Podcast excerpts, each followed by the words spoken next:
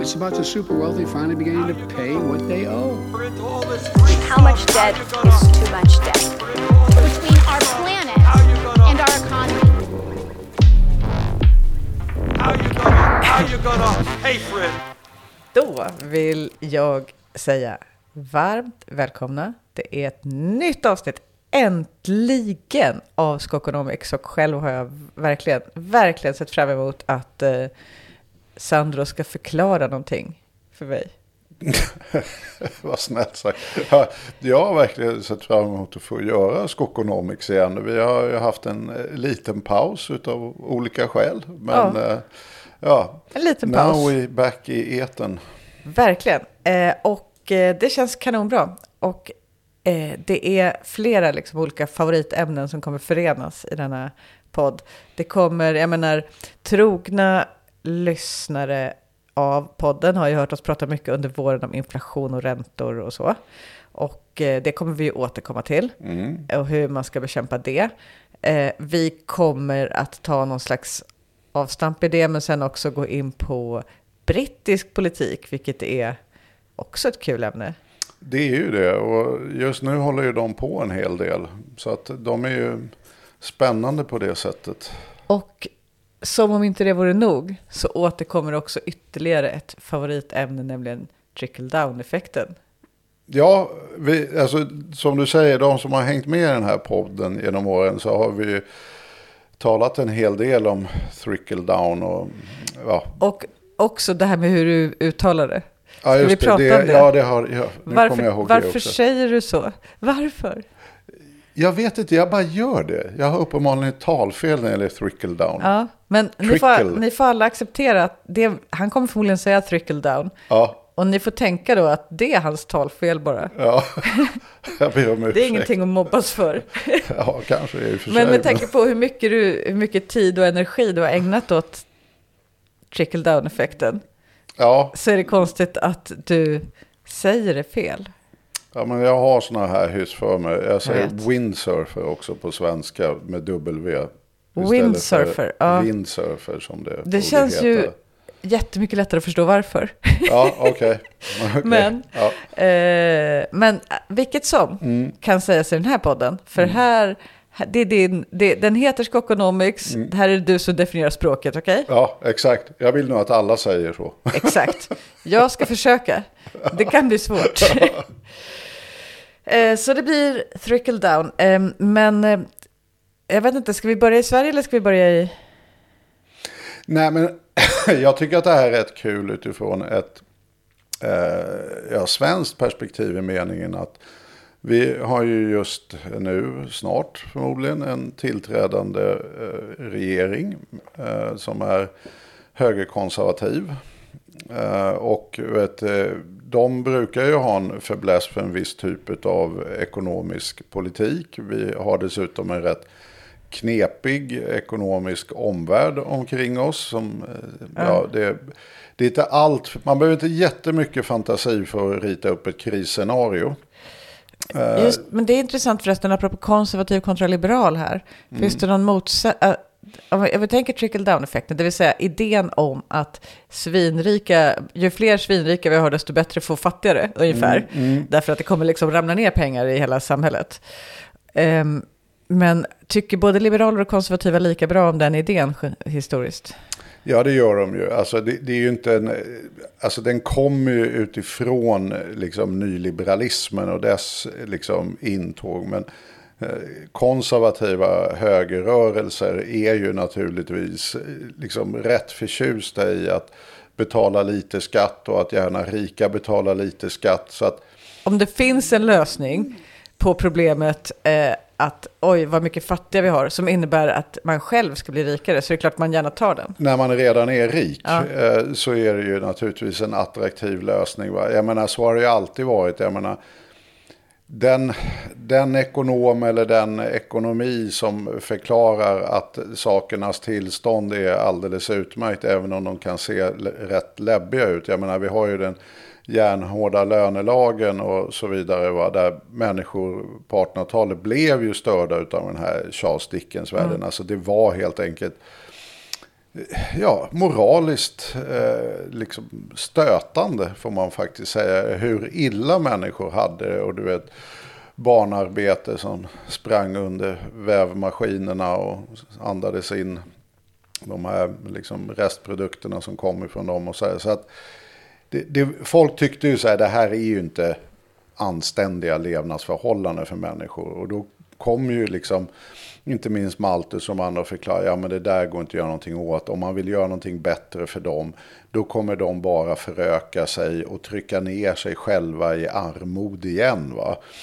Och det blev ju den stora populära tesen. Och det var väl ingen sådär, äh, ja, större problematik för de rika fabriksägarna att tycka att de som försöker förbättra löntagarnas förhållanden eh, är bara naiva dumskallar. Därför att det kommer bara leda till att det blir ännu fler barn och ännu mer fattigdom i längden. Så att vi måste hålla de här människorna på de här fruktansvärt stötande villkoren. För mm. att det är helt enkelt en ekonomisk nödvändighet mm. och befolkningsnödvändighet.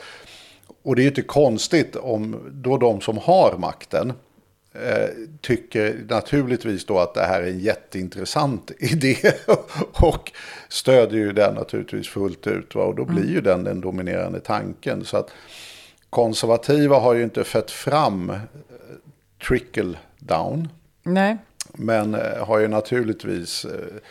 De tog bekväm, den och sprang. Ja, bekvämlighetsskäl tycker de. Det där låter väl trevligt. Om det här funkar, toppen. Ja, exakt. Man kan hoppas. Vi är jättebekymrade över att rika blir bara rikare och fattigare blir bara fattigare. Det liksom tycker ju typ alla stora internationella organisationer ja. idag. Hur ska vi göra de fattiga rikare? Jo, vi gör de rika ännu mm. rikare i ett första skede. Och säga att det ja. inte skulle fungera, så har ju de rika inte förlorat något på det i alla fall. Det kan man ju säga. Det, det, det är ju så, här, så att det här är ju rätt self-serving helt enkelt. Eh, och så tyvärr är det ju inte sällan med liksom, vissa tankar som blir populära under perioder.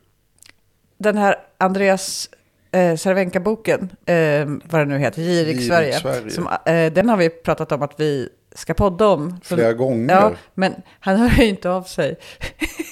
Nu allvar, det tycker jag var... Han hör inte av sig. Ja. Så det har inte blivit av. Mm. Men eh, där så om man går på den så har ju antalet miljardärer ökat från 338, nej, 336 stycken i Sverige till 542 mellan 2019 och 2021 i juni. Eh, sen har det säkert ökat ytterligare då också då. Om mm. inte någon har blivit jättefattig plötsligt. Ja, nu har i och för sig börsen gått ner något. Ja, lite. Mm. Men eh, då borde ju så, med den jätteökningen, där då miljardärerna har tre Miljardärerna i Sverige har 3 514 miljarder kronor. Eh, hade 2021, det var ju över ett år sedan. Så det borde ju ha gett enormt bra effekter på vanliga människors ekonomi då. Ja, exakt. Jo, men det, det märker man ju. Det märker man ju. Folk, folk är jätteglada. Uh, nej, men det är väl det här som är problemet. Men å andra sidan så är ju det som är uppsidan med det här är ju att det här var ju en idé som kom eh, för länge sedan. Vi talar ju 40 år på ja. nacken. Och den är ju redan prövad ett antal gånger. Mm. Så att det, det, är ju, det är ju många som har helt enkelt dragit slutsatsen att det här är ju snömos. Jag kommer ihåg att jag skrev någon artikel någon gång om det här. Där jag hade ett eh, citat eh, från Paul Krugman, tror jag det var. Ja, nu är jag inte säker, men jag tror det. Det som var så här. Uh, nej, trickle down är inte en seriös teori. Det är snarare ett sätt att sortera människor i oseriösa och seriösa människor. Mm. Det vill säga att de som liksom tror på trickle down mm. är oseriösa helt enkelt. Du, det är precis som Lafferkurvan. Ja, ja men den är ju... Den också går att sortera ja, efter. Jo, jo, men det är ju, det är ju den här egentligen handlar ju allting mer tekniskt om det som man kallar då för självfinansieringsgraden. Och det är ja. ju Lafferkurvan. Ja. Uh, och, och, det är ju trickle down i någon mening att man behöver heller aldrig betala för några skattesänkningar. Alltså äh. när man ger när man vill ha igång ekonomin och vill ge de här rikingarna ännu mer pengar så behöver man inte ens finansiera skattesänkningar. Därför de betalar sig själva genom en sån fantastisk ökad tillväxt. Och då växer ju skatteintäkterna också. Så de är då på tekniskt språk då har 100% eller mer därtill är det många som hävdar självfinansieringsgrad. Så det är helt enkelt det berömda free lunch. Ja, som man, men det får man ju inte. Nej, det, I- be, bevisen för att det inte är en free lunch är monumentala och brutala. De har inte hört ordspråket kanske. Nej, och det, det är det här. Det är det här som är, tycker jag nu, väldigt roligt. Att vi står just inför den här situationen eh, igen. Att vi har en regering eh, vars eh, störst, eller nej, förlåt, Eh, näst största parti, Moderaterna, var ju i högsta grad ansvariga för krishanteringen på 90-talet. Och då körde man ju i praktiken trickle down. Mm. Man, man liksom sa det att nu ska vi göra stora skattesänkningar och då får vi jättebra fart på ekonomin. Men vi behöver inte finansiera dem. Därför att vet du, de här finansierar sig själva. Och sen gick ju allting fullständigt käppis. Och så slutade det med att de var tvungna att bjuda in Socialdemokraterna i krisuppgörelse och städa upp. Visst, och det kom nya lagar för att förhindra att det här skulle hända Och igen. då kallades det ju dynamiska effekter. Och efter det så förbjöd ju Finansdepartementet att man fick inte räkna med sådana här dynamiska effekter. Utan man fick nog faktiskt finansiera sina skattesänkningar. Men det här är ju rätt länge sedan nu. Eh, Så allting eh, ja, går i repris, folk glömmer. Jag menar, vi har ju glömt vilket elände alltid fascism och nazism och sånt här ställer till. Det tog oss 70 år. Eh, Vi har uppenbarligen kanske glömt vad den här typen av ekonomisk politik också ställer till. Det kanske tog oss bara 30-40 år att glömma det. Därför nu är det nämligen på gång igen. Och det är ju det som är lite fascinerande. Någonting som är så genomprövat i historien och har varit en sån katastrof varenda gång det har provats. Oavsett om det har varit Reagan, Margaret Thatcher, Carl Bildt-regeringen så har det liksom alltid gått åt skogen. Och det du tänker på nu är Storbritannien, eller hur? Och nu tänker jag på Storbritannien. Att För där, nu har jag kollat upp namnet också. Mm. Vad han hette. Eh, bo, eller, för du, du, vi, det var ju en... Det var ett partiledarval för Tories. Ja, Boris Johnson hoppade av Alldeles eller nyligen. avgick eller liksom så. Eh, Avgick, hoppade av. Alltså typ han, han slutade, Han han, drog i varje fall. Han sa nu skiter jag i det här. Eh, och det var ju lite tråkigt med tanke på att han har varit en färgstark figur i alla fall i... i eh, Ja, han har varit kul att ändå följa. Vad händer här? Ja, det var väl en festskandal. Festande under pandemin var det han, Mm. vart hans fall va? Ja, jag tror att det var väldigt En många sammantagen saker. effekt Ja, han, under många år.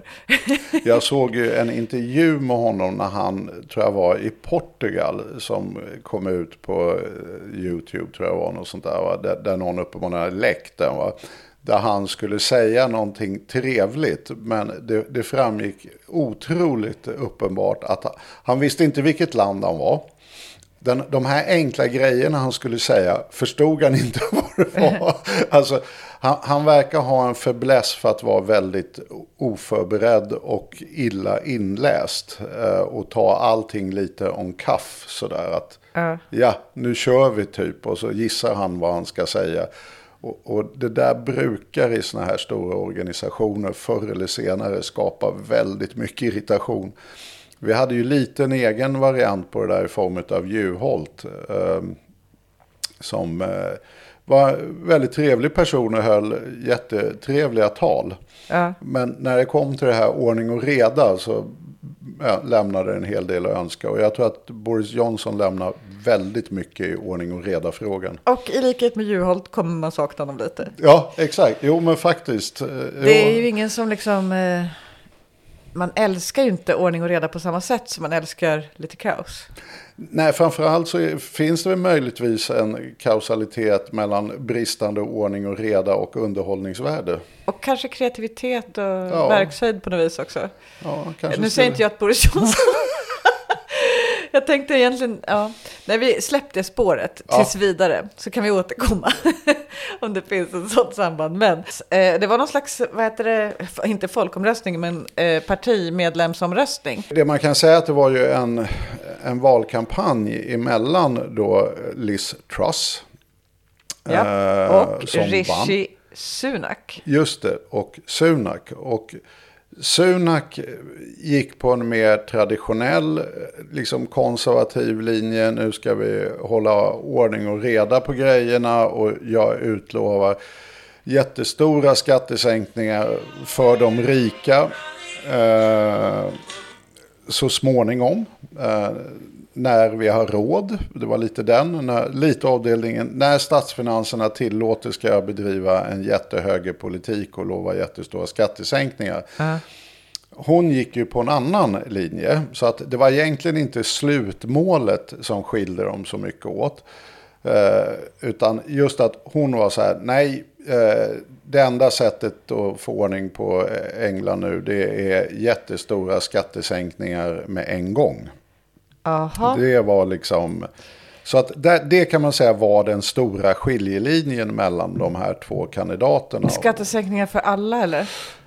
Nej, alltså det, det är inte riktigt den förblessen Tories har. Va? Utan det är i huvudsak skattesänkningar för de rika. Va? Ja. Och det, men det skilde, alltså fördelningsprofilen var nog inte någon jättestor skillnad. Utan det var mer när. Om man ska vara lite snäll mot Sunak nu så kan man väl säga den svenska frasen då. När statsfinanserna så tillåter. Och hon var lite skit i statsfinanserna, nu kör vi. Eh, och hon vann eh, rätt klart. Eh, så att det, liksom politiken, skit i statsfinanserna, nu kör vi. eh, Blev helt enkelt. Och där får man ju säga, hon har ju mandat eh, för att driva igenom den politiken. Ja, hon från var sitt väldigt eget tydlig. parti i alla fall. Ja, ifrån sitt eget parti. Kanske hon. inte från folket. Hon har Nej. inte prövats i allmänna val. Men eh, det, det kommer hon ju göra. Det här ser bra ut för Labour om det fortsätter gå så här. Det, det ser väldigt bra ut om, för Labour om det fortsätter att gå så här. Och här kommer ju då den här lite längre inledningen vi hade Ja. om trickle down. Eh, Jag tror nästan jag fått ordning på trickle nu. Har inte det? alltså typ, det vart en rejäl uppsträckning här. Eller vad heter Ja. det? Upp, Ja, upphämtning, upp, ja. förbättring. ja jag jobbar med det. Ehm, nej, men hon... Ja, för att göra den här historien eh, liksom kort så är det så här, ja hon har ett mandat i partiet. Hon, hon sa att jag tänker göra det här och jag bryr mig inte om statsfinanserna, Nej. nu kör vi. Och i fredags då så kom eh, Nu kör vi. Eh, och det är någonting då de kallar det för minibudget. Och, och då levererade hon helt enkelt på det. Och det hade väl ingen kanske tänkt sig. Så det är som lite kruxet med det här ibland. När, när folk gör tokigheter de faktiskt eh, säger att de ska göra. Och många kanske utgår från att jo men det är sånt där man säger i en valrörelse för att vinna. Och sen får man ju liksom putsa till det lite. Och det var i alla fall förra veckan. Och det var förra Som veckan. hon la in då skattesänkningar på 45 miljarder. Ja, eh, Pund. Pund ja, vilket är ju... Över 500 en, miljarder kronor. Ja, exakt. Det är ju ordentligt. Det här är ju den största skattesänkningsdriven man har gjort sedan eh, vet, eh, finansminister Barber på 70-talet. Eh, 72 där gjorde man något liknande. Detta är ett Storbritannien som befinner sig ganska mycket i kris av samma skäl som Sverige, det vill säga el och inflation. Väldigt liknande situation. Eh, Kanske lite värre va? I alla fall om man tittar på... De har ju en värre situation i botten. Det är ju det som är problemet. Att eh, det här begreppet som finns inom miljö, eh, resiliens, alltså det vill säga mot, liksom, naturens motståndskraft emot eh, förändringar. Liksom. Det, det finns ju på samma sätt i samhället. Och har man ett bra grundläge, då, då klarar man sig helt enkelt bättre. Det vill säga att har man en jämnare inkomstfördelning, eh, människor har det relativt bra, så har hushållen en viss förmåga att absorbera stryk helt enkelt om man ska tala i klarspråk, va? utan att börja svälta. Eh, och i Englands fall så har man ju en väldigt hög inkomstspridning i utgångsläget. Det, det är redan väldigt många hushåll som har det väldigt knackigt. Alltså det påminner mycket mer om USA.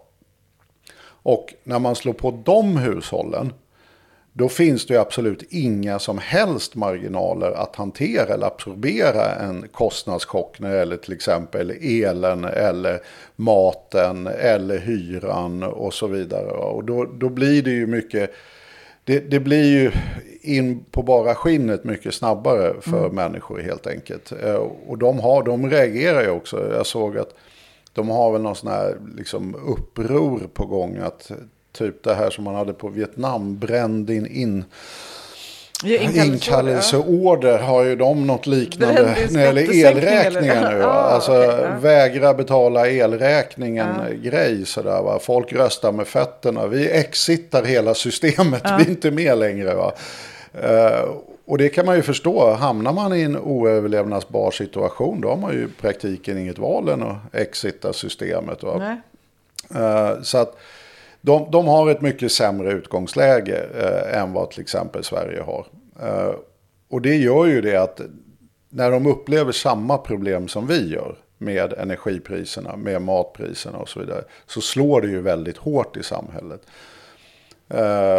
Och det där gör ju det att det som nu då kommer måste ju ses som Ja, alltså jag, jag är inte alls förvånad över att det går bra för Labour. För det måste ju vara århundradets förolämpning. Därför de har ju sådana enorma inkomstskillnader i utgångsläget. Alltså de har en hel drös med miljardärer. Och London City, deras finansiella sektor är ju enorm. Och liksom de här människorna har ju ja, förmögenheter som man knappt kan föreställa sig. Och i det läget komma ut då som de gjorde nu i fredags och säga vi kommer nu göra jättestora skattesänkningar för den här gruppen som har det fabulöst bra. Eh, och alla inser att det här kommer ju kosta pengar. Eh, och det är ju då de drar tricket nej. Det här, är, det här kostar inga pengar. Vi kickstartar tillväxten. Eh, Så det här behövs typ inte finansieras. Därför jag tror, hade de, därför det är ju det också hör till historien nu. Att när han gick ut med det, eh, och de har en förbläss eh, för namn här, men han, han heter Kwasi Kwarteng, heter han. Ja. Vi har inte alls finansministrar med lika roliga namn måste jag säga. Nej, men det är väldigt serietidningsfigur. Ja, det, Eller Tintin, eller så här. Nu, vet, alltså nu vet någon- jag inte om vi är etnocentriska här, men jag, jag tycker det är ett rätt coolt namn i varje fall. Kvasi Kvarteng, det låter lite nästan som en superhjälte, men ja. Ja. Eller, eh, ja men alltså Joakim von Anka skulle kunna ha en, eh, Ja. en kompanjon som heter så, kanske. Okej, det är jag lite osäker på. Men ja, låt oss gå vidare. Denna Kwasi Kwarteng eh, eh, har ju då i, i England så har man ju någon, en organisation som kalla- kallas Civil Service. Och det är ju, det är ju liksom helt enkelt tjänstemannaorganisationen i regeringskansliet. Och det har ju vi med. Vi har ju någonting, vi delar ju upp eh, regeringskansliet, det vill säga de som styr i en politisk ledning. Och sen i tjänstemän. Och tjänstemän sitter ju kvar liksom, oavsett hur valresultatet blir. Och så byter man ut de politiska ledningarna. I Sverige så är ju de, ja, jag skulle inte säga starka, men de är ju betydligt starkare än vad de är i England. Alltså tjänstemannakadern i England har en otroligt stor makt. Och statssekreterarna som i Sverige är till exempel politiskt utsedda är ju tjänstemän i England. Eh, Och jag kommer ihåg när jag träffade vet, eh, Blairs när han var premiärminister så var jag på besök i London. och Sitter träffade... de kvar alltså mellan olika? Ja, ja, de sitter kvar. Ehm, och i de här, vi håller ordning och skapar kontinuitet. Eh, Vilka bra memoarer de skulle kunna skriva? ja, och dessutom har de ju en är som är lite så, som inte svenska tjänstemän skulle våga ha. Därför när jag var och besökte eh, deras då statsministerkansli i London så var Blair relativt nytillträdd. Ja. Och så träffade vi då hans eh, statssekreterare som då var en tjänstemannastatssekreterare, opolitisk. Va? Och det var rätt kul därför han, han hade ju en är som verkligen, det var han som styrde. Och så var Ja. man så här, ja men hur upplever de här, de här frågorna? Ja, nej, men det blir alltid lite inkörningsproblem i början innan de lär sig hur man styr ett land. Och det, Ja. det brukar lösa sig sen. Och man var så här, wow, det är alltså du som styr. Nej, men de, har, Ja. de har en väldigt hög svansföring. Eh, Intressant. Ja, och nu, det som då har med den här historien att göra, det är ju att han gick ju in och sparkade omedelbart den personen. Ah. Och det tolkades som en, så här, ja, en rätt offensiv åtgärd. Vad, vad är det här? Verkligen. Liksom, liksom, ja, så gör man helt enkelt inte. Eh, och sen så har de ju då ett, eh, ja, vi kan kalla det för ett finanspolitiskt råd liknande konstruktion som då beräknar också. Och sen har de sin budget office som beräk, konsekvensberäknar förslagen från regering. Så att när en regering oftast presenterar sina förslag, då säger man ju så här, ja nu ska vi göra det här och det får de här effekterna på statsskulden, på offentliga utgifter, på bla bla bla vad det nu är på intäktssidan om det då är skattesänkningar och så här. Så att det, det finns någon seriös kalkyl i botten. Uh, den sket de i. Ja. Och det var ju då nästa avsteg ifrån det här. Så här brukar vi göra.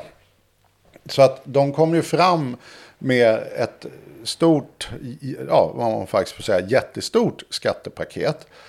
Utan några som helst konsekvensberäkningar eller någonting. Utan med den här, det här är inga problem, det här finansierar sig självt och nu kickstartar vi tillväxten. Så de, de slängde in skattesänkningar på över 500 miljarder kronor med egentligen en slogan som finansiering. I Sverige skulle vi kalla det för en servettskiss. Ja, precis som Laffekurvan. Ja, ja, vilket faktiskt också var faktiskt på en servett, vilket vi någon gång har pratat om tror jag. Mm. Och du har också reenactat detta Ja. genom att rita Laffekurvan på en servett. Ja, exakt. Va? Så att det här är avdelningen. En väldigt stor servettskiss byggd på en annan servettskiss, det vill säga Laffekurvan.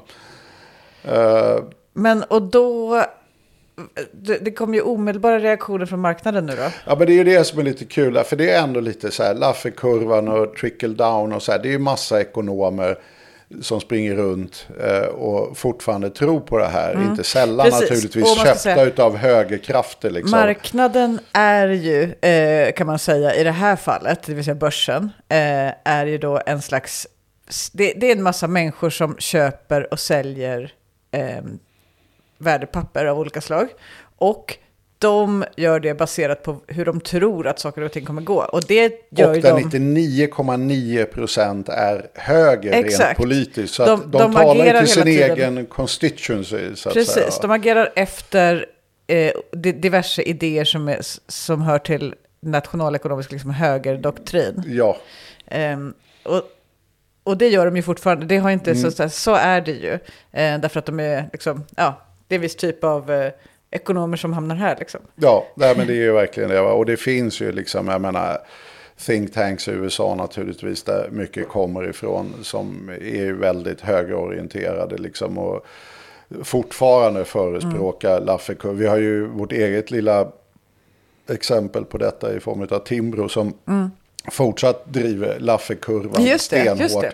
Men potentiellt skulle man då kunna tänka sig att det, alla dessa som sitter på börsen och tradar, de tänker då yes, äntligen, nu kommer skattesänkningarna, nu kommer det bli fart på ekonomin.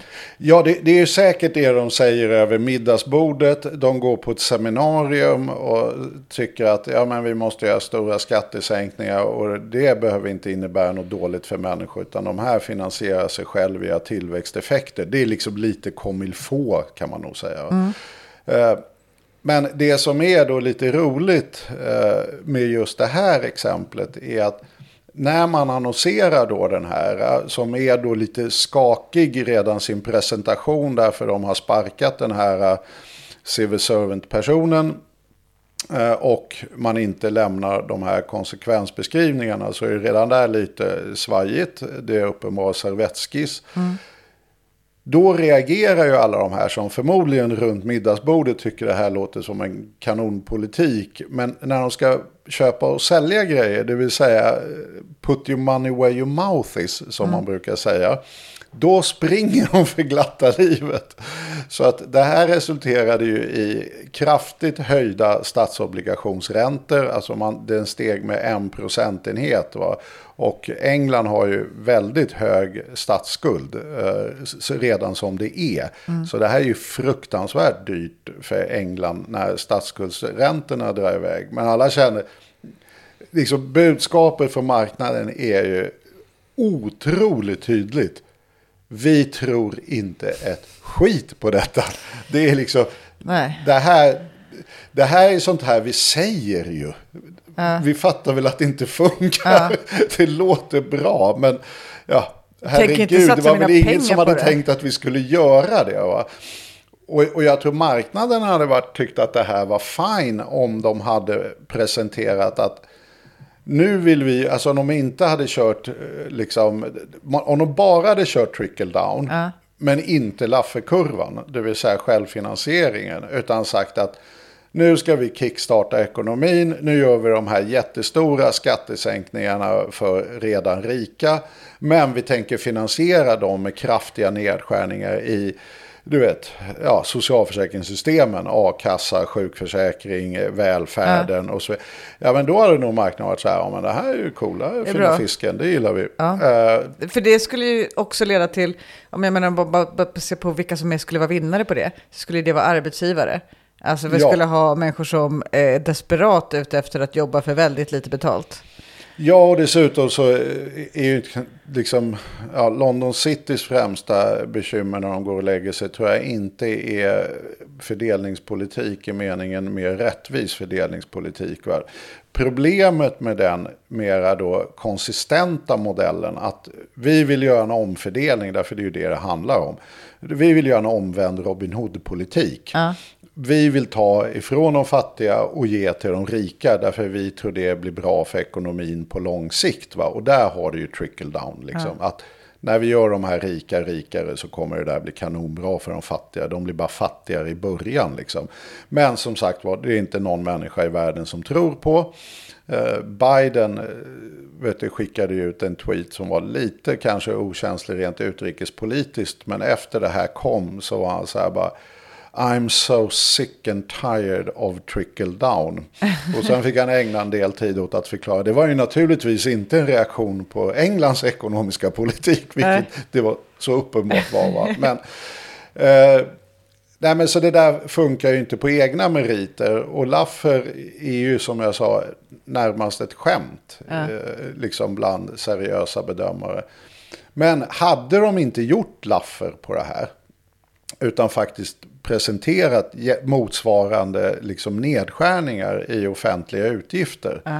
Då hade ju den här omvända Robin Hood-politiken blivit så uppenbar. Och de hade ju, med tanke då som jag sa innan, va, hushåll som redan är pressade, hushåll som i utgångsläget redan har en dålig situation eh, på grund av de enorma inkomstskillnaderna.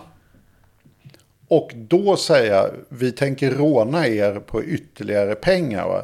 Då hade de nog fått en revolt på halsen. Eh, så att lite den här mycket oseriösa, ja vad ska man säga, profilen den här minibudgeten har fått beror nog till viss utsträckning på nödtvång helt enkelt. Alltså, Fast det var väl inte nödvändigt att genomföra den från början? Nej, det är ju då nästa steg. Och det var ju ärligt talat Sonaks position. Ja. Fine, jag vill också göra det här. Men Men, att göra det nu lugnt. är ju vansinne. Men nu blev ju inte han vald. Nej. Eh, Katrin Marcel hade ju en eh, kul artikel i dagens DN. Eh, där hon kopplade det, om jag förstod nu artikeln rätt. Att till liksom lite det politiska klimatet och Brexit.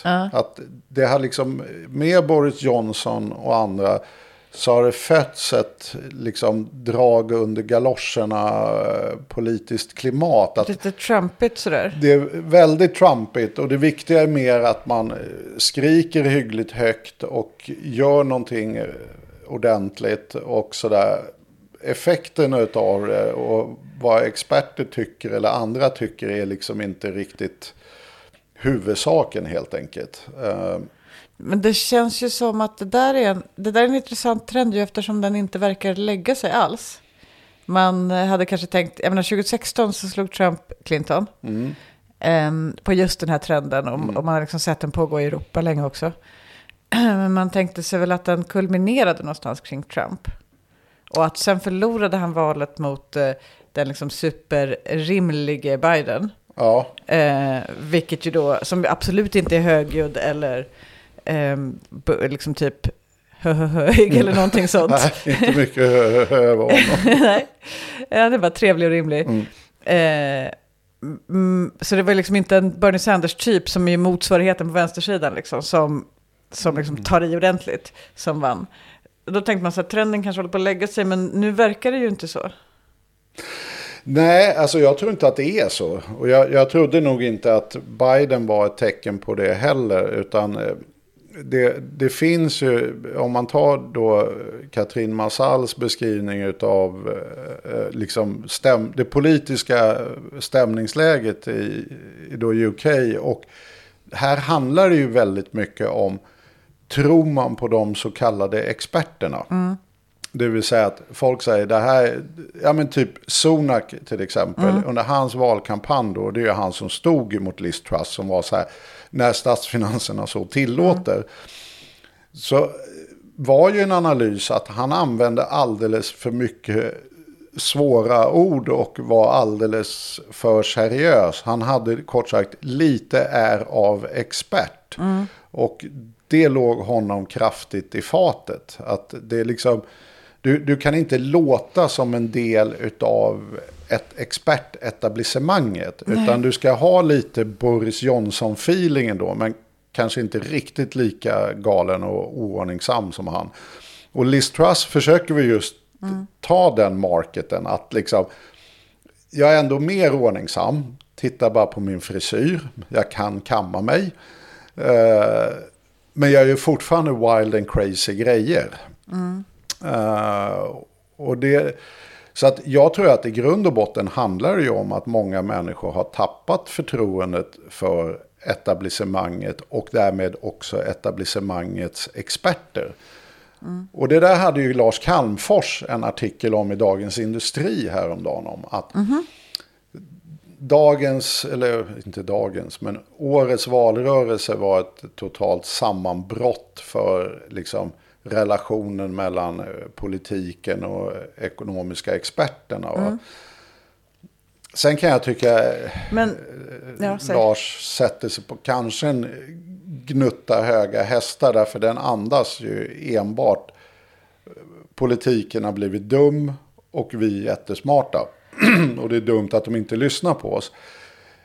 Jag skulle ju säga att det finns ett Så behov. säger ju experter alltid. Ja, och jag tror att det finns ett behov av en betydligt större ödmjukhet här, inte minst bland ekonomkåren. Att, att människor i gemen i västvärlden upplever att den ekonomiska, liksom, inte då alla ekonomer, för det är jätteviktigt att påpeka, men de tongivande ekonomerna som är någonting helt annat. Va? Att de inte har stått på eh, folkets sida de senaste 30 åren eller 40 åren. Det tycker inte jag är särskilt svårt att förstå. Och många av de teorier de drev med emfas under 80 och 90-talet har ju mer eller mindre gjort moralisk konkurs va? och vetenskaplig konkurs. Så att man har ju gjort om systemen rätt kraftfullt. Va? Men att, att det finns en kvardröjande känsla hos människor. Det där gänget tar inte tillvara mina intressen. Varje gång de säger någonting så betyder det att jag får det sämre. Den, den känslan är ju inte påhittad. Utan vi har ju levt i ett sånt ekonomiskt politiskt paradigm. Jag menar, det är ju bara att titta på vad som hände med Grekland under eurokrisen. Och då, då hade man ju teser om till exempel eh, expan, liksom expansiv åtstramning var ju med alla sina ekonomer. Alltså fullständigt vansinniga idéer. Att ju mer de krymper och stryper sin ekonomi, ju bättre kommer det gå. Och så tvingade EU och IMF fram detta med ekonomisk hjälp. Människor fick det fruktansvärt dåligt. Sen att man några år senare liksom från ekonomkåren kommer ut och säger mm, det där var kanske faktiskt inte jättebra, det var kanske till och med jättefel. det, det är ju inte så mycket tröst så att säga. Va? Nej, men det här känns ju oroväckande för att okej, förut, på mitt 90-tal till exempel, när jag var ute mycket i debatten, då var problemet att expertisen så att säga sa emot vänstern. Eh, det var liksom allt som vänstern tyckte att man skulle ha en jämlik fördelning och att eh, eh, det liksom ja, det, var, det, var, det var de här sakerna vi pratade om som att eh, sak, skatter finansierar sig själv och eh, offentlig sektor är dåligt, offentlig finansiering av saker är dåligt. Närande och tärande. Visst, det var väldigt, det var expertåsikter. Och det vänstern stod för då var liksom... eh, Lindbeck-kommissionen in excellence helt Ja, enkelt. precis. Och det var liksom som, på, som att det fanns en, en eh, liksom, politiskt då subjektiv politisk uppfattning som var vänsterns och sen fanns det en objektiv vetenskaplig uppfattning som var högerns, lite grann. Ehm, det var tråkigt, det debattklimatet, måste jag säga. Ja. Eh, men det, det var som det var. Och det är klart att eh, man med ett annat budskap än experternas ändå så att säga kan vinna viss framgång och vinna människors eh, förtroende, särskilt människor som då tycker att fan vad dyrt det blev eller så. Men nu då, eh, då har man ju varit glad, jag i alla fall, ett tag över att expert, experterna så att säga har vänt. Eh, Att nu så finns det en annan doktrin som är mer lik vänsterns, som liksom är rådande i nationalekonomin. Men då säger du, då är experter ute.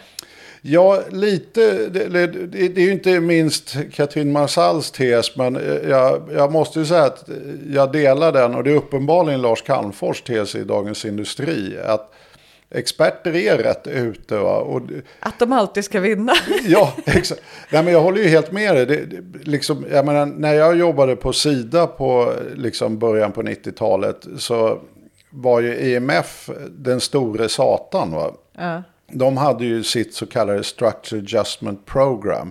Det vill säga paketerad nyliber, extremt nyliberal politik som de tvingade på alla utvecklingsländer som var en total katastrof.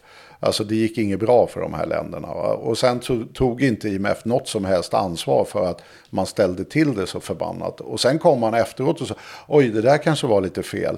Men du vet, då har man redan precis som i Greklandfallet tvingat ett land göra massa otroligt dåliga insatser som försämrar utgångsläget. Så att för mig var ju det liksom, ja men lite en väldigt dålig organisation helt enkelt får man säga. Eh, och det var det ju också för stora delar av vänstern liksom.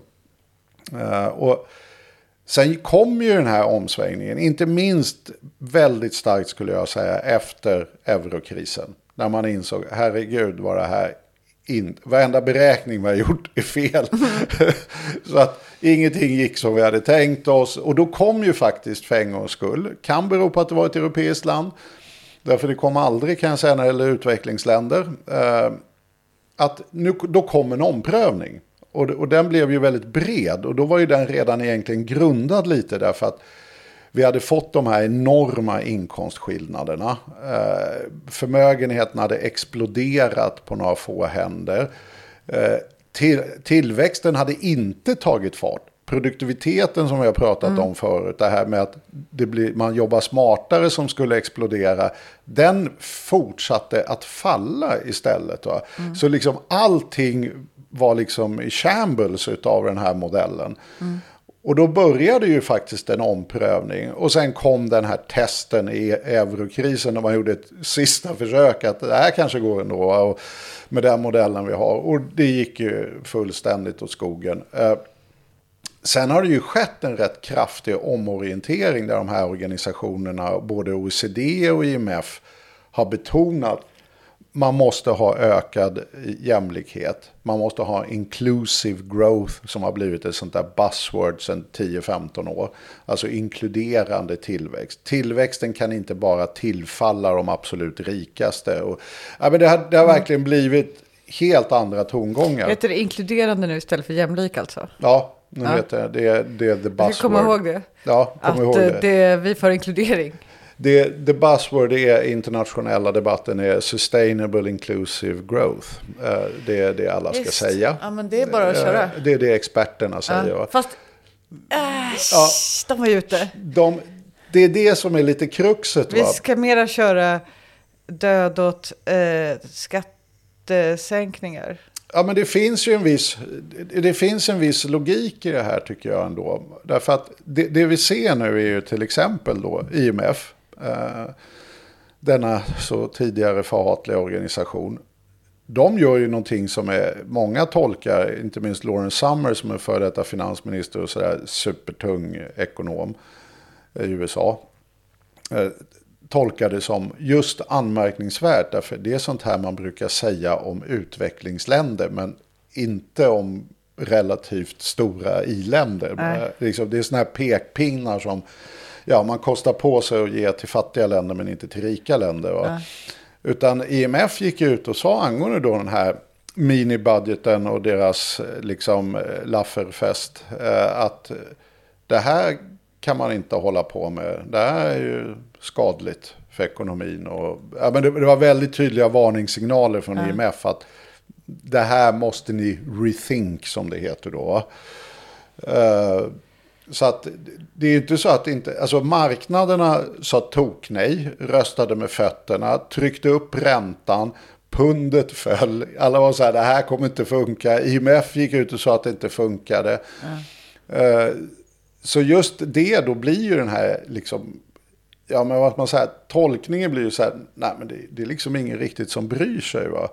Och det är här jag är väldigt bekymrad i någon mening, därför att, precis som du, det är så här, de är lite mera på vår sida numera va. Ja. Men vad är det som har hänt då? När den vetenskapliga sanningen att trickle down var grejen och union busting var grejen. Ja. När den dog på grund av att den helt enkelt gjorde konkurs rent resultatmässigt. Alltså ingenting av det som skulle hända hände. De rika blev just bara rikare. Va? Eh, då kom ju en annat motiv, ett annat motiv och det är ju etniciteten. Det, det är ju liksom, det är ju där högen aktivt nu bidrar ju till ett urholkande utav just experternas värde när experterna byter fot. Va? Och man måste ha en ny liksom, hävstång för att bedriva samma politik. Alltså i grunden, det, det tycker jag är ett så här, totalt missförstånd. att Jo. Vänstern är intresserad av fördelningspolitik och materiella förhållanden. Och högern har massa identitetspolitik för sig. Nej, högern är sjukt intresserad av fördelningspolitik. Det är ingenting som skiljer där. Va? Men det som skiljer är det att vänstern vill ju ta från de rika och ge till de fattiga. Och högern vill ta från de fattiga och ge till de rika. Va? Den fördelningskonflikten är precis lika aktuell och hård som den alltid har varit i historien. Men man använder etnicitet som en murbräcka här. Japp, att när, när de här experterna nu inte faktiskt levererar längre. Alltså det här kan du inte göra med experternas hjälp längre. Därför det är ingen expert som riktigt tror på det här längre. Va? Ja, då behöver du en annan kontext för att motivera det här. Och det, det kommer vi ju se när det gäller våra socialförsäkringar. Varför ska man skära ner vet socialförsäkringarna? Ja, men då är det så här.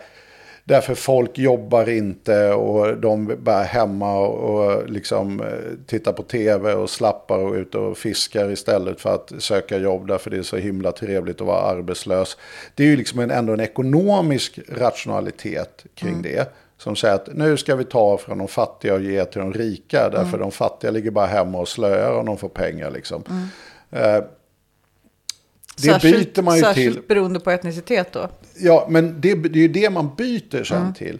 Att nej, målbilden blir liksom att i huvudsak är det ju eh, liksom utlänningar som är sjuka och arbetslösa. Och de ska inte ha. Det blir en gruppfördelningspolitik. Va? Vi som är svenskar, underförstått, vi som har det rätt gott ställt, ska inte omfördela till de som har det dåligt ställt, därför de är utlänningar. Då får du en helt annan fördelningslogik, så att säga. Va? Det, det handlar inte längre om vilka som är slöa och vilka som är produktiva. Vilket det gjorde då på 80 och 90-talet. Va? Ge pengarna till entreprenörerna för de är pigga och glada. Och ta dem ifrån de här som ligger hemma och slappar på soffan. Va? Men det är väldigt mycket läskigare, för om man tänker sig den gamla klasspolitiken, den riktar sig mot en arbetarklass som faktiskt är i majoritet. Eh, Medan den här då riktar sig mot en eh, etnisk minoritet, vilket ju är liksom en mer farlig position att ha i ett samhälle. Ja men det, alltså det är ju en, ja om man nu ska tala klartext, det är en fullständigt vidrig politik va. Alltså man pekar Ja, så kan man också kalla det. Ja, Om man inte ska vara så expertig som jag var Ja, nu. exakt. Nu var du väldigt expertig och det vänder jag mig faktiskt lite emot. Va? Därför att, nej, nej, men det är ju en fullständigt vidrig politik. Det är ju en, det är ju en fördelningskonflikt förklädd till en etnicitetskonflikt. Va? Och om du driver den här etnicitetskonflikten det är ju ett, det är ju ett moraliskt moras. Va? Det är ju ett sluttande plan. Som, ja, vi vet vad det kan landa det där sluttande planet. Därför att har du väl börjat beskriva just utifrån etnicitet, personliga egenskaper. Därför det händer nämligen alltid. Varför ska vi ta, och det finns det jättestabil forskning på. Alltså för att motivera och legitimera eh, omfördelning så måste de du omfördelar till ha personliga egenskaper som har en bred acceptans. Det vill säga de är lite som vi men liksom har inget jobb eller är sjuka eller sådär. Va? Om man istället börjar beskriva de här människorna utifrån att de har andra egenskaper. Och det gjorde man ju till exempel om man tittar då på den här när det var riktigt elakt och tufft i den kapitalistiska ekonomin. Va? Därför då var ju de fattiga arbetarna, för de var ju verkligen genuint fattiga på den tiden. Va? De beskrevs ju också som i personlighetsegenskaper som eh, moraliskt väldigt underlägsna, som kriminella, som och så vidare och så vidare. Va? Och då var det ju samma etnicitet på allihopa, utan då var det ju en klassfråga så att säga. Va? Att de har hamnat där. Därför de helt enkelt, om man nu ska tala väldigt klarspråk, de har ett underlägset genetiskt material. Va? Eh, och det är en sorteringsmekanism som samhället gör. De med underlägsna genetiska material hamnar längst ner och de är predestinerade att vara där. Och då ägnar de sig åt snusk och sex och brott och slagsmål och våld och Usch, sådana här. fy. Ja, ja, massa hemskheter. Eh, och det, det är ju nog illa när, när man gör det där. Det försöker man göra även när det är samma etnicitet men på någon mer så här genetisk eh, utgångspunkt. Då. Det som hände sen det var ju att det blev just en tydlig klasskonflikt. Är det, en mer, det är väl en mindre genetisk utgångspunkt i så fall? Eller? Nej, Eller du menar för att den det- första är det kulturell Den första, och- den, den första gjorde man ju till en grupptillhörighet Men fattiga egentligen. har skräpgener jämfört med rika. Ja, exakt. Va? Men det kan Eh, också vara Lite så här kulturellt. blå, blå. Det kan man ju också göra kulturellt. Alltså man kan säga att de är okultiverade, att de inte har lärt det, sig. det kan jag säga, det sa de också Ja. från överklassen på 1800-talet. Så... Ja, men jag menar, man, alltså, det, det, finns ju, det måste ju inte vara en genetisk... Strunt samma, vi behöver Nej, inte nej, nej, men både kulturell och Ja. genetisk. Alltså det, det, är en, det är en beskrivning av människor som att de är en annan Mm, sort. Eh, Och det, det motiverar ju också att de kan faktiskt behandlas som en annan Mm. sort. Va? De är inte som vi. De kan inte förvänta sig samma så att säga, mänskliga vet, respekt helt enkelt. Nej. Eh, och det, sen hade vi ju en väldigt lång period. Eh, där man just identifierade det snarare som just ekonomiska klasskli, eh, eh, klasskonflikter. Att liksom, nej de här människorna är inte, och det var ju framförallt efter andra världskriget, att nej det här har ju ingenting med sånt här att göra, utan det har ju med ekonomiska frågor att göra och fördelningsfrågor och så vidare. Och då fick ju liksom, på 80-talet så fick man ju en väldig rush i det här när man plötsligt liksom fick med sig hela ekonomkåren att byta spår till liksom nyliberalismen. Och då kunde man ju just göra den här, nej sanningen är den här, vi har gått för långt, nu måste vi ge tillbaka pengarna till de rika om man ska förenkla det grovt. Eh, när det tricket är gjort, vilket det är idag, då, då skulle jag säga att det vi ser idag är ju att gå tillbaka till ett grupptänk. Att de som är där är där utav en anledning som har med genetik och kultur och andra faktorer att göra. Och som vi idag då definierar som etnicitet. Va? Att det, och då får man ju plötsligt det motivet för att fortsätta den här fördelningskampen som är det man egentligen är intresserad av. Det man är genuint intresserad av från höger, det är att flytta pengar ifrån en grupp till en annan grupp och den grupp de representerar. Precis på samma sätt som vänstern är exakt intresserad av att göra det motsatta helt enkelt. Va? Människan är ju helt fenomenal på att skriva en story som eh, rättfärdigar vad sjutton som helst. Eh, I det här fallet måste vi då rättfärdiga, liksom, ja men vissa, de berikar sig snabbt nu. Vi ökar antalet miljardärer samtidigt som eh, människor har det riktigt knapert i övrigt. Och då måste man skriva en story som beskriver varför det är så. Eh, annars, och då gör man hellre det än att liksom, för man, det finns ju uppenbart ett problem. Det kan ju vem som helst känna, att här, det här verkar inte rimligt. Men istället för att liksom rätta till problemet så hittar man på en världsbild då. Ja, därför konflikten som jag är inne på, den, den är väldigt enkel och har varit det i flera, hundra, eller flera tusen år. Eh, Det är väldigt intressant att läsa det romerska imperiets historia va? och hur man använder populism. Och, alltså den är ju otroligt kul. Va? Då tänker man ibland faktiskt, oj vad lite som har hänt på ett par tusen Men med år. mänskliga hjärnor har det hänt väldigt lite. Det har Mycket hänt vä- lite. väldigt lite På 10 000 faktiskt. år typ. Faktiskt då, så har det hänt väldigt lite. Och, och då är ju liksom den grundläggande konflikten här, här har vi en tia. Ska du eller jag få den där tian? Det, det, det är det vi bråkar om och har gjort i ett antal tusen år. Va? Eh, sen kläver ju, precis som du säger, om jag vill ha den där tian, då måste jag ju klä den i någonting som kan uppfattas mer legitimt än att jag bara vill ha den. Alltså man kan ju inte gå upp i riksdagen och säga jag vill nu att vi sänker skatterna för alla miljardärer. Och så frågar någon, jaha varför då, då? Jag är miljardär. Det skulle gynna mig. Då kommer ju 340 andra riksdagsledamöter vara lite så här, mm, det var inte ett särskilt bra argument. Va? Nej. Eh, utan du måste ju säga, någonting blir bättre av att just jag får den här tian. Eller säga att de där, vilket vi nu jobbar rätt mycket med, ska absolut inte ha den här tian. Och det tror jag är någonting vi har underskattat grovt. Eh, Och jag skulle vara villig att peka ut socialdemokratin här i väldigt hög utsträckning. Att forskningen är entydig på det här området. De, om man ska omfördela den här tian så måste de som man omfördelar till upplevas som välförtjänta av omfördelningen. Och vad är det vi gör just nu med den här etnifieringen av fördelningskonflikten?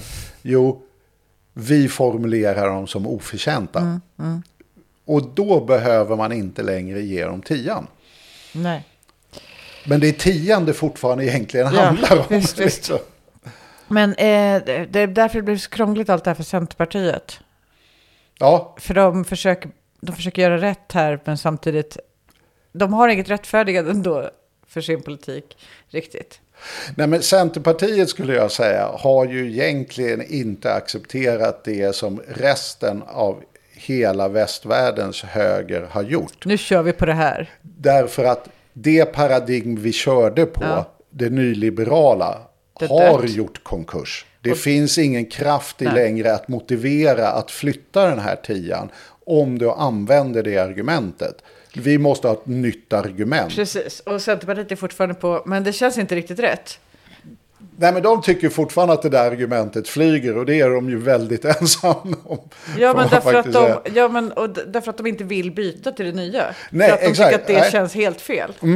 Ja, men det håller, jag med. därför de fattar ju vad det nya innebär. Det är ju att peka ut grupper och ställa grupper mot varandra och peka ut dem som oförtjänta och så vidare. Och de har ju kommit ganska långt, så att säga. De är inte konservativa utan progressiva i, i liksom frågor om människors eh, värde och sådär. Mm. Alltså, så att de har ju kommit ganska långt där och då blir det ju svårt att gå tillbaka till 1800-tal. Fast där man får ge resten av högern, därför deras just mittens rike är ju ett extremt litet rike i hela resten av världen, inte bara i Sverige, utan vi har egentligen i västvärlden Centerpartiet som är mittens rike.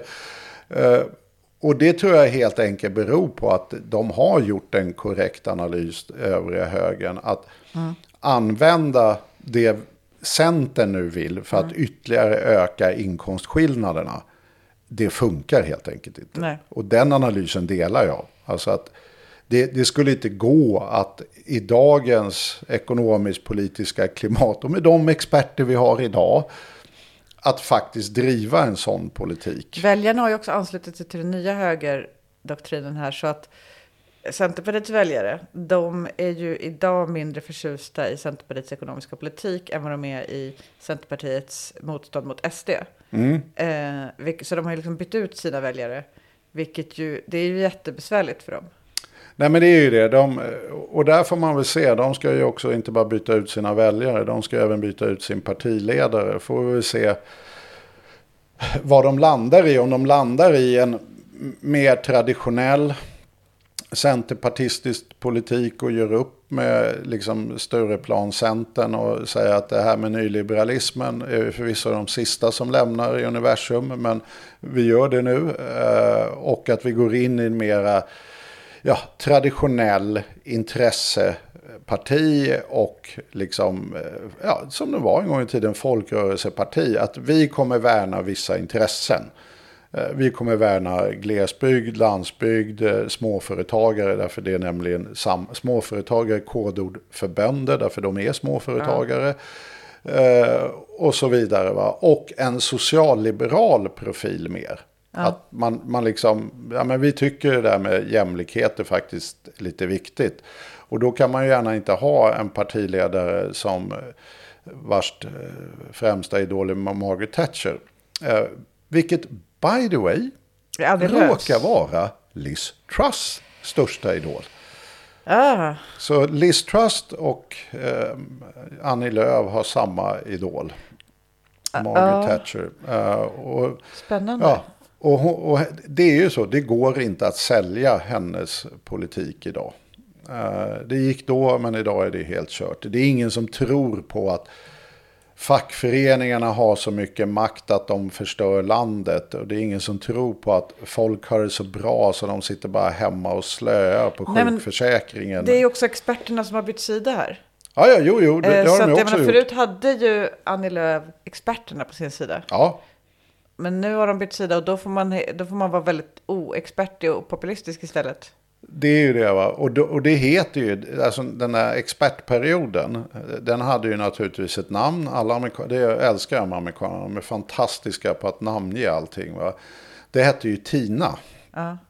Eh, there is no alternative-politiken. Den enda vägens politik i Sverige. Vilket Bildt översatte till den enda vägens politik. Det är, inte- det är ju så kul att sådana här trender är ju oftast, vilket jag har drivit många gånger tidigare, väldigt internationella. Och länder hakar på i olika hög utsträckning. Men det var ju lika, den enda vägens politik var ju bara en översättning av det amerikanska TINA.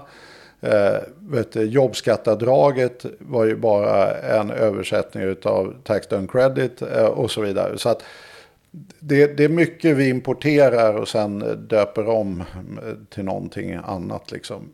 Men där är ju den internationella trenden väldigt tydlig.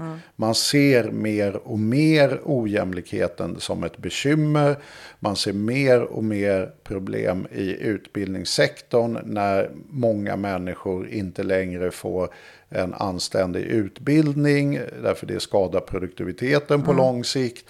Man ser jätteproblem med bristande offentliga investeringar. Alltså, expertsystemet är ju väldigt omformulerat. Eh, och- Och det, jag menar, ett tecken på det är väl att när Vänsterpartiet la fram sin ekonomiska politik och bland annat skattepolitiken så, och som innebar de facto skattehöjningar på 60 miljarder. Det brukar ju borgerliga högerekonomer och bankekonomer tycka är en, ja, oftast beskrivas bara som en katastrof. De älskade den. De så.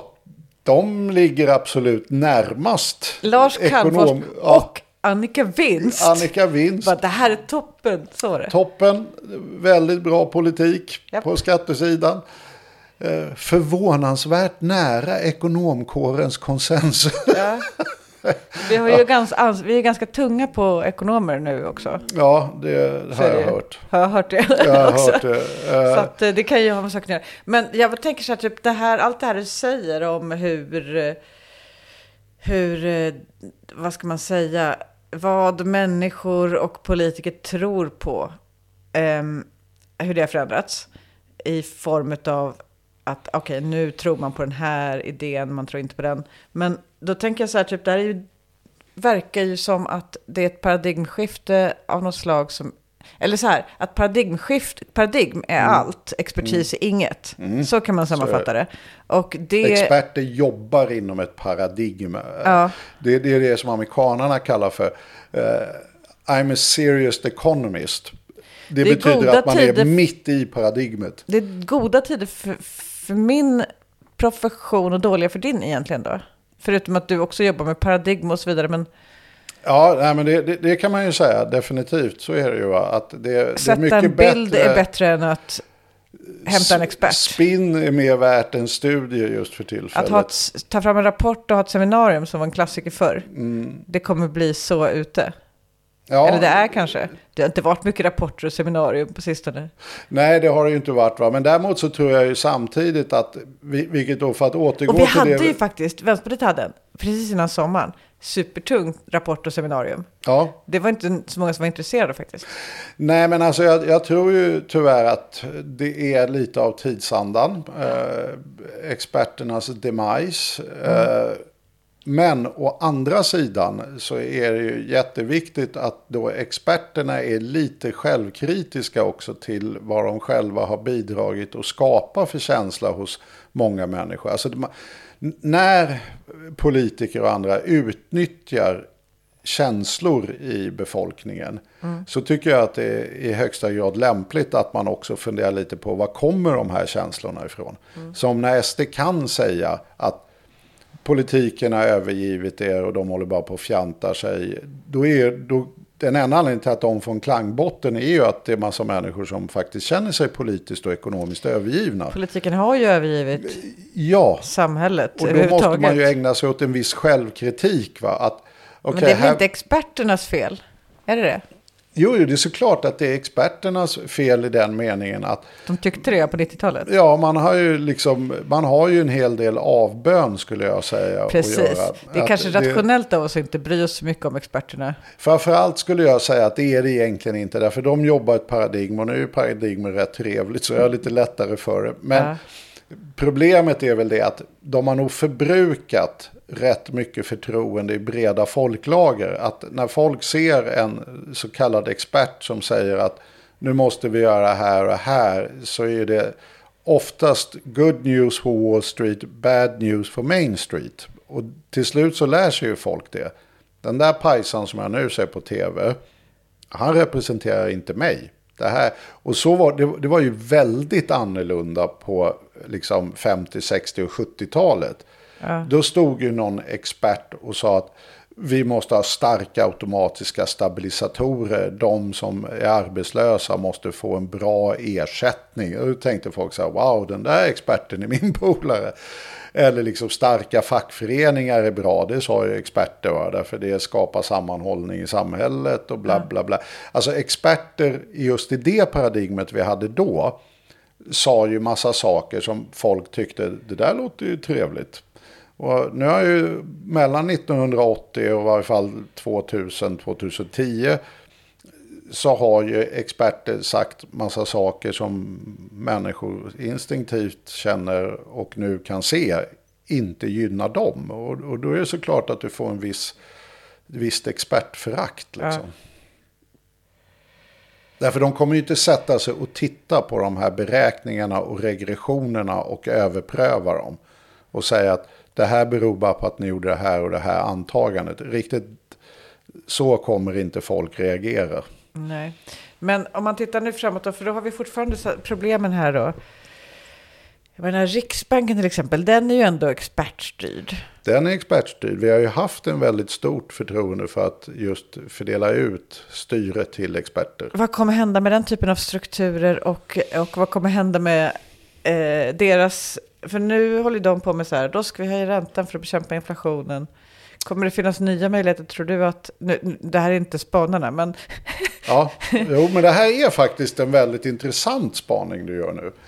Eh, därför vi har ju byggt upp också ett, ett väldigt starkt expertvälde egentligen Ja. i systemet. Och, och centralbanken är ju en av de huvudsakliga, liksom, eller huvudsakliga komponenten i detta. Eh, just om vi nu återgår till det, återgår till det bortsett från de här enorma utvikningarna vi gör till Liz Truss då och England. Därför nu kommer ju expertstyrets hämnd. Eh, därför de har ju också en bank, så kallad Bank of England. Va? Och de styrs av experter. Uh, och nu har hon gjort den här, uh, jag kastar iväg 500 miljarder på en servettskiss, alla Laffer-kurvan.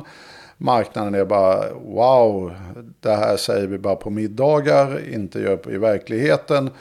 Uh, pundet faller, räntorna stiger. Ja, vad gör då Bank of England? Jo, Bank of England säger att just nu har vi ju jätteproblem med inflationen. Vi är redan på väg på en höjning av räntebanan. Och när pundet nu tar massa stryk, ja då får man ju, de som har lyssnat på poddarna tidigare nu och kan det här med inflationen på sina fem fingrar. Va? Då blir ju allting, och stora länder idag som England importerar väldigt mycket grejer, då blir ju allt det dyrare därför de köper i pund. Va? Ergo inflation. Så att det svagare pundet spär ju nu på inflationen i England. Och vad gör då Bank of England? Jo, då måste ju de höja räntan snabbare för att stärka pundet. Därför det finns det en koppling emellan. Så att det det här leder till är ju sannolikt att nu blir Bank of England mer aggressiva för att inte se en fortsatt försvagning av pundet. Vilket gör att räntorna stiger, vilket gör att hushållen kommer med foten ännu mer i kläm och så vidare. Och då blir det ju ännu mer stötande. Det här är liksom, det här kommer nu klämma åt hushållen för att ge de här som redan är skamligt förmögna ännu mer pengar. Man är hyfsat irriterad redan. Det, är, det finns väldigt goda skäl att vara irriterad skulle jag säga på Liz Truss och hennes liksom ekonomiska ens- politik. Ja, men också, alltså, eh, jag vet inte. Kanske även på Riksbanken och, alltså typ, man känner sig, man känner sig väldigt utsatt. För elmarknaden, för eh, bankerna, för... Ja, jo, men vi har ju riggat ett spel som jag tänkte vi skulle ta upp kanske nästa gång. Ja. Hur, hur är egentligen spelet riggat? Därför just nu är det rätt eh, liksom, otrevligt eh, hur, hur effekterna av den här riggningen blir. Men det, det jag faktiskt tror, om vi ska återgå till det här lilla sidospåret vi hade angående etnicitet och så vidare. En otroligt stor nackdel med liksom, Liz Truss utspel är den har ingen etnicitet. Det här är clean och rak, liksom Laffe-kurva trickle down economics. Va? Och det tror jag kommer hoppa upp och bita henne. Va? Alltså hon, hon glömde liksom att det här är det, alltså de kommer det här, förlora valet mot uh, Labour sen. hon kommer förlora därför det här är det liksom ingen som tror på längre. Skulle hon ha varit lite listig då skulle hon ju ha hittat en etnisk vinkel för att strypa ett antal offentliga utgifter som sen hon slängde iväg i steg två till de rika. Va? Och Det är som att tillsätta Annie Lööf nu. Det är lite som att tillsätta Annie Lööf nu och Annie Lööf skulle försöka genomföra sin ekonomiska politik så skulle det bli ett ramaskri. Och Annie Lööf är också väldigt bestämd och får saker gjort liksom. Så att eh, det blir ju, alltså, precis som Liz har fått nu. Du utnämner helt Annie Lööf till vår Liz Trust. Ja, det är intressant. Ja, men det är ju mycket det, paralleller. det, ja, men det ligger där. Och, men, men jag tror faktiskt det, hur cyniskt det nu än är, va, att det här kommer tokhaverera därför att det har inte den här etniska dimensionen. Och det narrativet hon kör nu, det är dött. Det är liksom, och det är det man ser på alla kommentarer när man läser tidningarna. Alltså, alltså internationella tidningar, allt ifrån The Guardian till New York Times till Politico och så vidare. Va? Alltså, du vet, det är ju toksågning efter toksågning. Va? Det är ju inte ens någon som orkar ta det här andra narrativet att Timrå kommer ut, kommer ut i något försvarsstat. Eller Norberg eller något sånt där. Men det är liksom, det är ju ingen som tar narrativet. Det här kommer bli jättebra. Nu kickstartar de ekonomin. Nu blir entreprenörerna glada. Det, det är ju liksom inte en enda sån artikel vad jag har sett. Ja, jag har inte läst alla. Men om man tittar på de här stora, The Observer, liksom alla de här ja, som jag brukar ibland hänga på. Så, så är det en toksågning. Och hon har ingen etnicitet. Och, och marknaderna reagerar negativt därför de tror inte en sekund på det. Va? Jag skulle säga att hon har satt sig i en otroligt komplicerad situation. Vet du vad jag blir sugen på? Skriva essäer typ. Det är kul, jag med. Ska vi göra det? Ja. Nej, men för att det är så, man börjar tänka. Det är, kommer du ihåg ehm, typ när vi lärde känna varandra och eh, jag berättade om varför jag slutade med politik. Det fanns ju privata skäl, men sen fanns det också det här med att politik är fördummande. Och att det är antiintellektuellt. Och att man lever i en världsbild där, man, där det är förutbestämt vad man ska tänka och hur man ska reagera på saker. Och att det inte är bra. Och, och så är det ju. så är det ju nu också, varje dag. Att det är liksom så världsbilden fungerar. Och det är, det är helt rimligt i en demokrati, måste man kunna lita på att ett parti reagerar ungefär likadant varje gång. Annars finns det ingen anledning att ha en representativ demokrati, så det är jätterimligt. Men ehm, skönt ändå att släppa lite på det där och bara tänka lite.